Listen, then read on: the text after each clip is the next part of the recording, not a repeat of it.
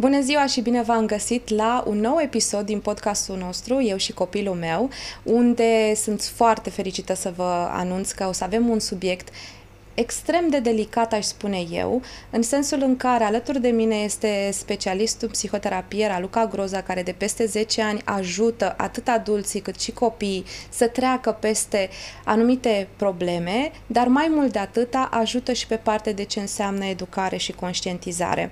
Astăzi vom afla exact ce este psihoterapia, la ce ajută și cât de mult bine ne poate face pentru sănătatea noastră mentală.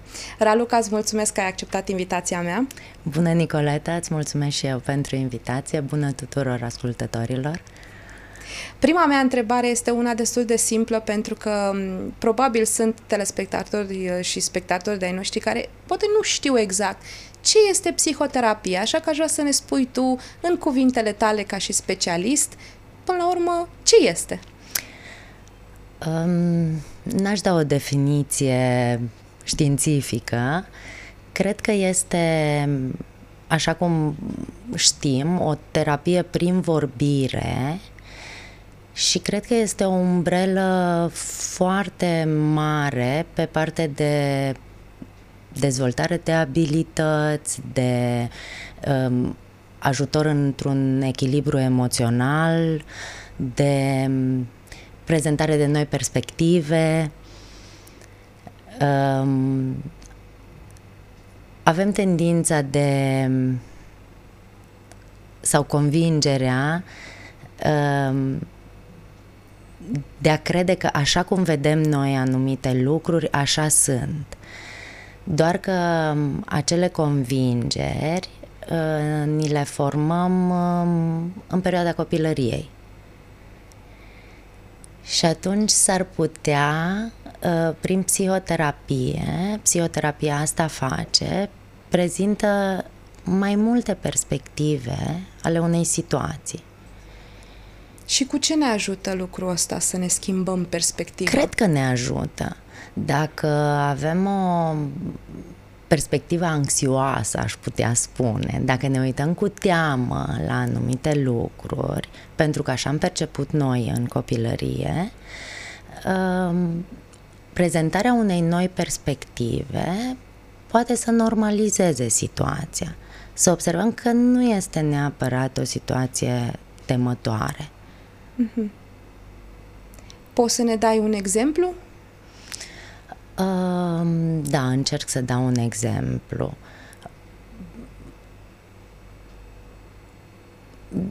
Părinții, din dorința de a proteja și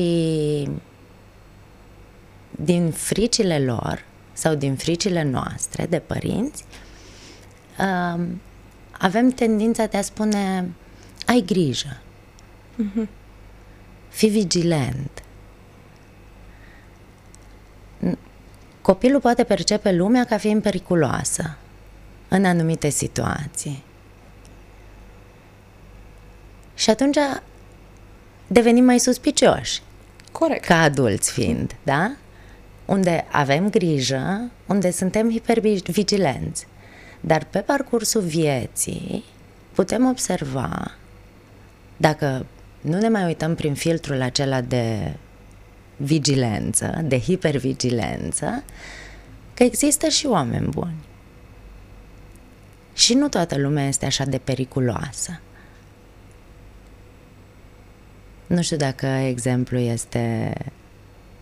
Ba da, cred că e foarte bun exemplu, pentru că, într-adevăr, în momentele pe care le trăim acum, sunt foarte mulți oameni, mai ales în online și în presă, care spun și laudă foarte mult faptul că terapia i-a ajutat să treacă peste foarte multe lucruri și mulți dintre ei, influenceri, creatori de conținut etc., dau exemple de cum în copilărie au avut diverse lucruri și nu neapărat traume, nu episoade severe, care i-a blocat de-a lungul creșterii în adult, iar faptul că au început să facă terapie sau au trecut prin terapie, asta i-a ajutat foarte mult să se dezvolte personal. Asta face terapia. Ajută pe de-o parte la dezvoltare personală, adică înțelegem mai multe lucruri despre noi despre cum am perceput viața, despre lume, despre cum ne așezăm noi în lume, dezvoltă abilități pe diferite paliere, da? Dezvoltă comportamente, de există mai multe forme de terapie, da? Care ajută la dezvoltarea unor comportamente, la dezvoltarea unor abilități, la înțelegerea unor erori de gândire pe care le folosim, care vin din niște convingeri, și aici mă repet spunând că acele convingeri ni le formăm pe perioada copilăriei, da? Și putem să le asemănăm, aș spune, cu un filtru sau niște ochelari de soare prin care privim noi viața. Și așa cum știm că ochelarii de soare au mai multe culori de lentile, da? Și vedem viața, vedem lumea din exterior prin lentilele acelea, așa și psihoterapia ne prezintă mai multe perspective și ne ajută să dezvoltăm abilități pe partea asta. Psihoterapia nu este chiar un bau-bau. Da, nu este un proces ușor. Pentru că prin procesul terapeutic ajungem să retrăim experiențe poate dureroase. Nu le-aș numi chiar traume. Observ cuvântul traumă sau foarte, foarte generalizat. Totul este o traumă acum. Nu este chiar așa. Avem nevoie, dacă copilul plânge că nu-și dorește, că părintele nu-i cumpără jucăria, nu înseamnă că îl traumatizează pe copil. Adică este nevoie și în relația părinte-copil de o structură, de o așezare acolo. Copilul are nevoie, pentru a-și dezvolta abilități de gestionare a emoțiilor, de trăirea gradată a diferitelor emoții. Chiar de frustrare, chiar de tristețe. Avem nevoie să dezvoltăm, altfel cum ne descurcăm? Mi-ai povestit că ai un băiat, ai 2 copii. Da. Îți amintești cum a fost când primul tău copil a avut prima febră? Da, mi-aduc aminte cu lux de amănunte. A fost groaznic din multe puncte de vedere, dar cred că cel mai mult a fost sentimentul de neputință, pentru că nu știam ce să-i fac și așteptam salvarea. Dacă gradăm emoția pe care ai simțit-o de la 0 la 100, unde 100 e cel mai puternic? Da. Aș zice 120, dacă se poate. Cum a fost ulterior? Că bănuiesc că au mai întâmpinat evenimente de febră, de temperatură la copii. Nu așa. Nu cum a fost atunci prima dată, dar da, ulterior a fost mult mai în regulă. Adică ai trăit diferit. Da, am experiența trăit. Da, aia. Da, foarte diferit.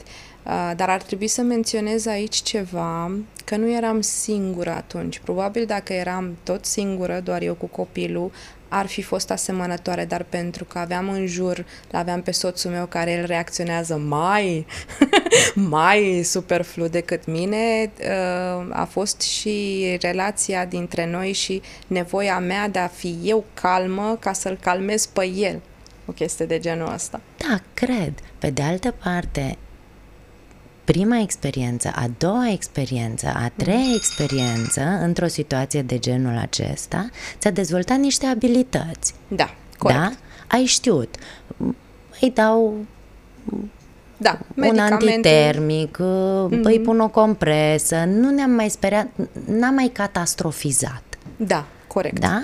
Da. Ei bine, dacă noi și îi putem înțelege și din poziția de părinte și din poziția de terapeut, pe părinții care supraprotejează copilul, pentru a încerca probabil să fie un părinte bun, da? Să nu lăsăm pe copil să sufere, că ni se rupe sufletul nouă, părinți fiind, îi putem înțelege că încearcă să protejeze copilul de a nu experimenta diferite emoții mai puțin plăcute.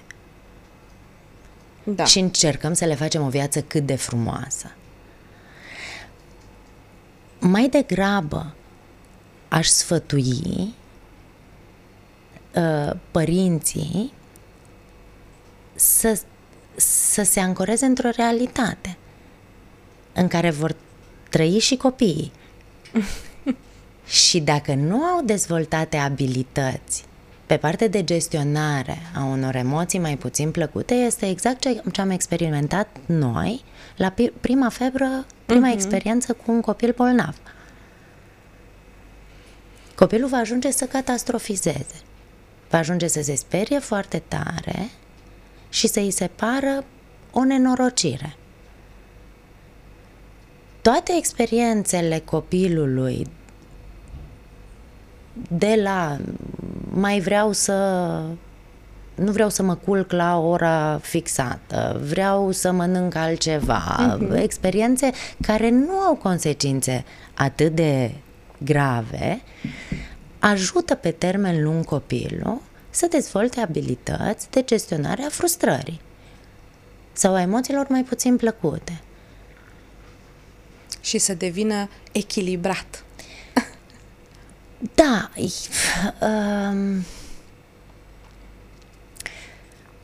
ușor idealist.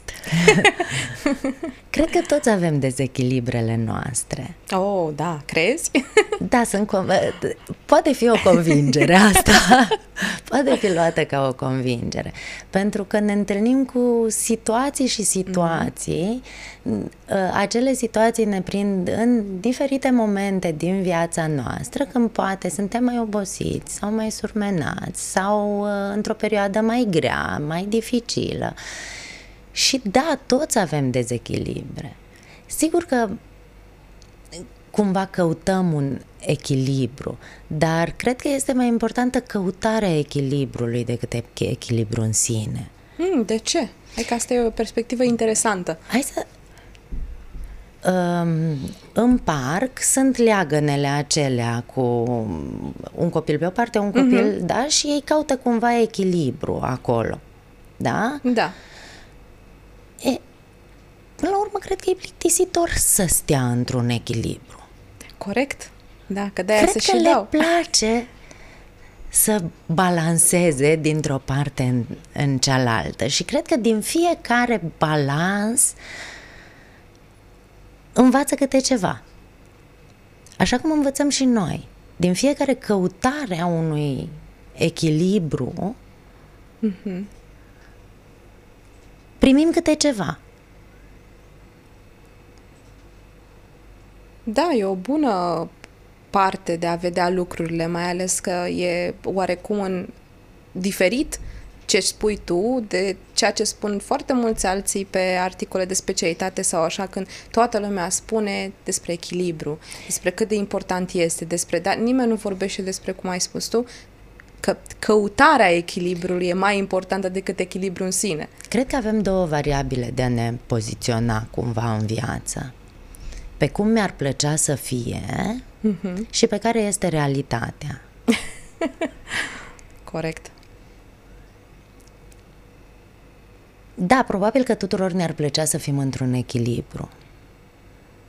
Pentru că este foarte greu de atins acel echilibru. Da. Și că este un ideal. De fapt, nu știu dacă știu dacă ne-ar plăcea să fim într-un echilibru. Nu știu, eu încă îl caut. Exact. Nu știu cine poate să spună acum sunt într-un echilibru și așa o să rămân. Da. E interesant. Dar cum ne dăm seama când avem nevoie de psihoterapie? Exact asta este. Ne pierdem echilibru. Și apar semnale de alarmă și... Apar semnale de alarmă, funcționalitatea noastră este mai diferită, ne este mai greu să funcționăm, chiar ne încurcă în funcționalitate, ne restrânge partea de activități. Sunt persoane care nu mai reușesc să iasă din casă, să-și facă treburi pe care înainte le făceau cu ușurință. Atunci cred că e nevoie să căutăm un psihoterapeut sau să căutăm psihoterapia. Numai când avem probleme noi cu a, presta lucrurile pe care le prestam înainte, sau și în momentele în care, nu știu, găsim că avem probleme în relații cu alții? Există trei tipuri de clienți care aperează la psihoterapie, aș putea spune.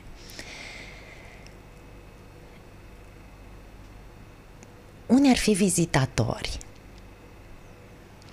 în sensul că cineva le atrage atenția sau vin dintr-o curiozitate, mai parcă mi se pare că...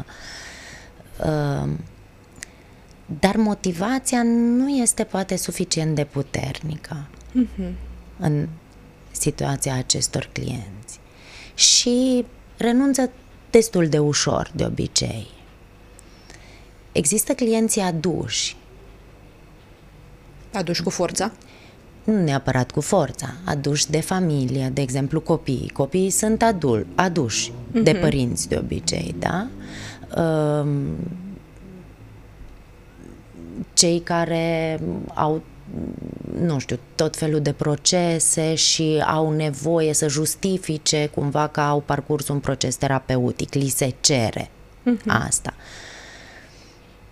Și sunt clienții care se uită la ei și care își identifică anumite dificultăți de funcționare, de adaptare,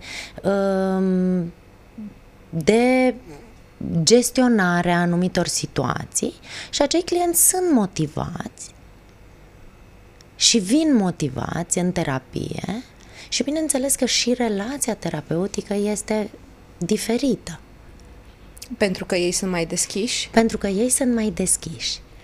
Și pentru ca psihoterapia să funcționeze, relația terapeutică este cea mai importantă. Sunt foarte multe școli de terapie și foarte multe forme de terapie.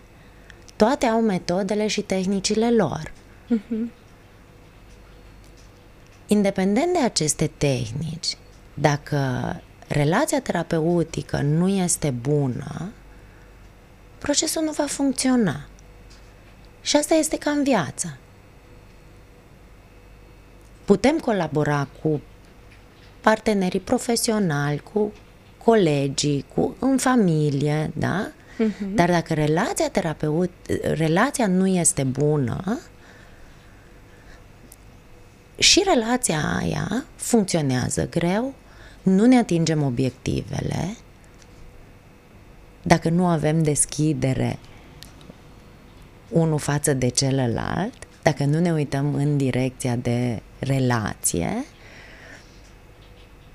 sau de a întreține relația, sau de a menține relația, dacă ne poziționăm, eu știu, pe picior de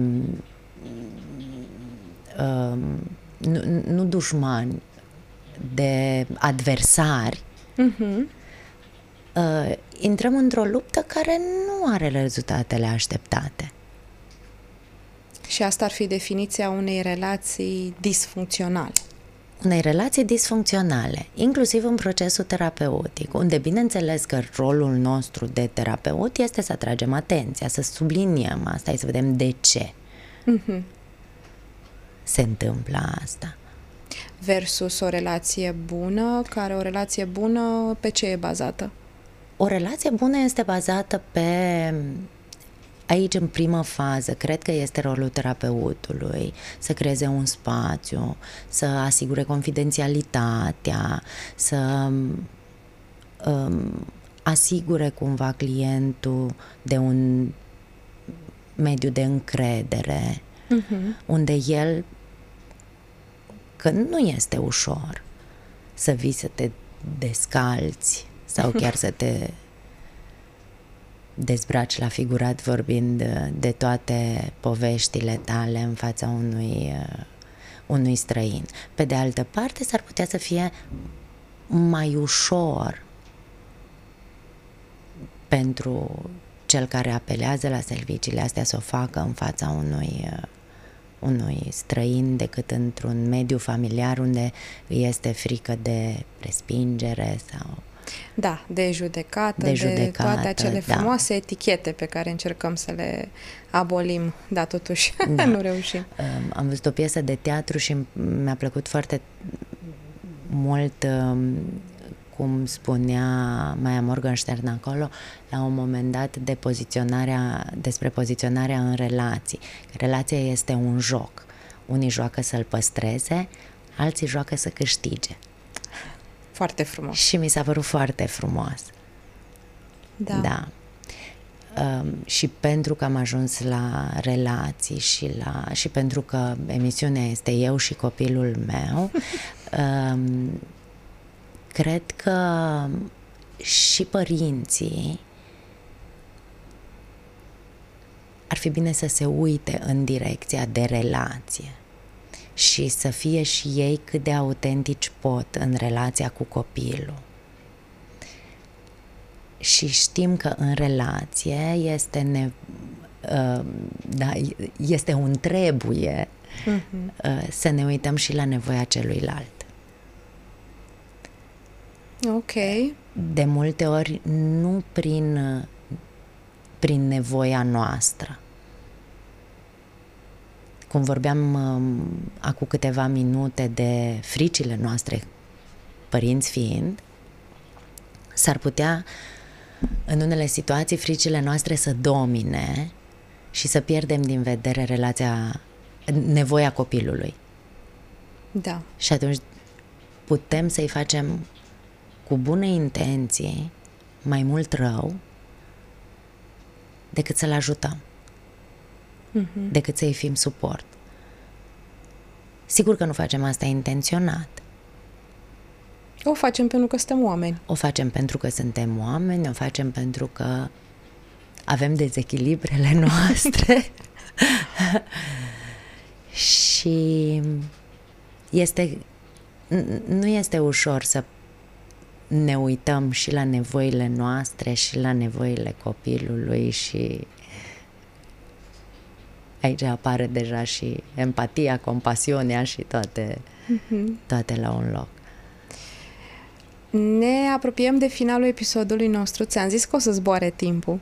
Da. Iar în încheiere aș vrea să spun o ultimă întrebare, pentru că domeniul pe care tu îl prestezi este foarte complex și poate și pentru că trăim în era în care trăim cu viteză și neatenție și multe lucruri care zboară peste tot, cum am putea totuși să ne asigurăm noi ca oameni adulți și ca părinți, sau ce am putea să facem, nu știu, 3 lucruri pe care am putea să le facem, astfel încât lucrurile totuși să meargă bine, să tindem spre acel echilibru, dar fără să fie musai nevoie să ajungem la psihoterapie.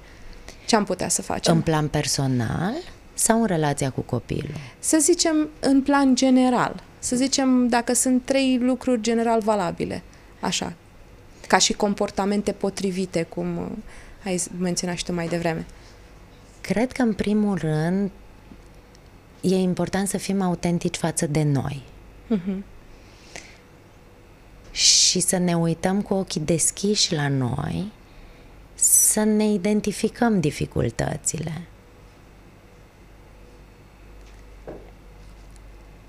În relația cu copilul, evident că este important să ne uităm la nevoia copilului. Dar cred că, în primul rând, este important să fim treji, aș spune. Și avem tendința de a ne dori să fim perfecți. Da. Poate că ar fi o ușurare să știm că nu o să fim vreodată.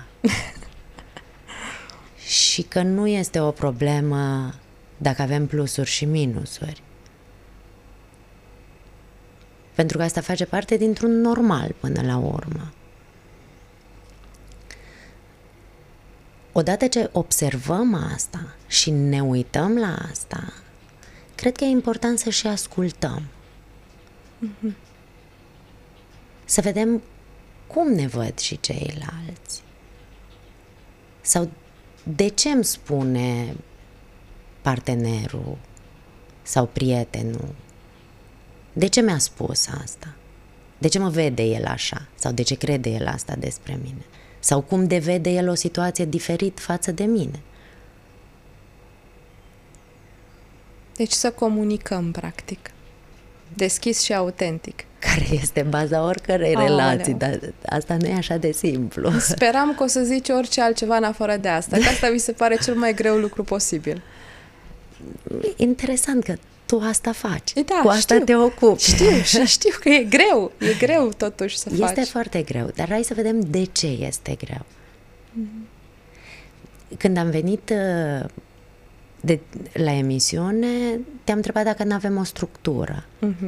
Că ar fi mult mai comod, m-aș simți mai în siguranță să știu despre ce vorbim. Oricum trăiesc cu senzația că n-am atins o grămadă de subiecte și am trecut așa pe lângă multe lucruri pe care aș fi vrut să le spun. Dar dacă ți-amintești, mi-ai spus, nu vreau o structură pentru că vreau ca acest podcast să aibă autenticitate. Urmăresc autenticitatea. Știm și noi ce înseamnă în orice altă relație autenticitatea. Se spune că se duce, că este seducătoare. Probabil că așa este. Probabil că atunci când privim un om autentic, vedem că are și plusuri și minusuri. Și toată greutatea sau presiunea pe care o simțim pe umerii noștri mai dispare. Ce frumos și ne este zis-o. Mai ușor să comunicăm atunci. Vedem că și celălalt e ca mine. Imediat se creează un mediu mai de siguranță. Și mi este mai ușor. Ai zis perfect. Da. Să știi, chiar foarte, foarte frumos și îți mulțumesc tare mult pentru informațiile pe care le-ai dat. Să știi că am avut o structură totuși. Am atins nu mi-ai comunicat-o și mie. Nu, dar a fost foarte, foarte ok și sunt sigură că cei care ne-au ascultat și ne vor asculta iau plus valoare din ceea ce ai spus. Îți mulțumesc tare mult. Sper să le fie de folos și cu siguranță este foarte mult de discutat pe tema asta. Dar ce aș vrea eu să subliniez este că mi-ar plăcea oamenii măcar să încerce psihoterapia ca vizitatori și nu sub ochelarii aceea de cineva o să-și dorească să mă descoasă acum sau să-mi scoată la suprafață neputințele sau minusurile.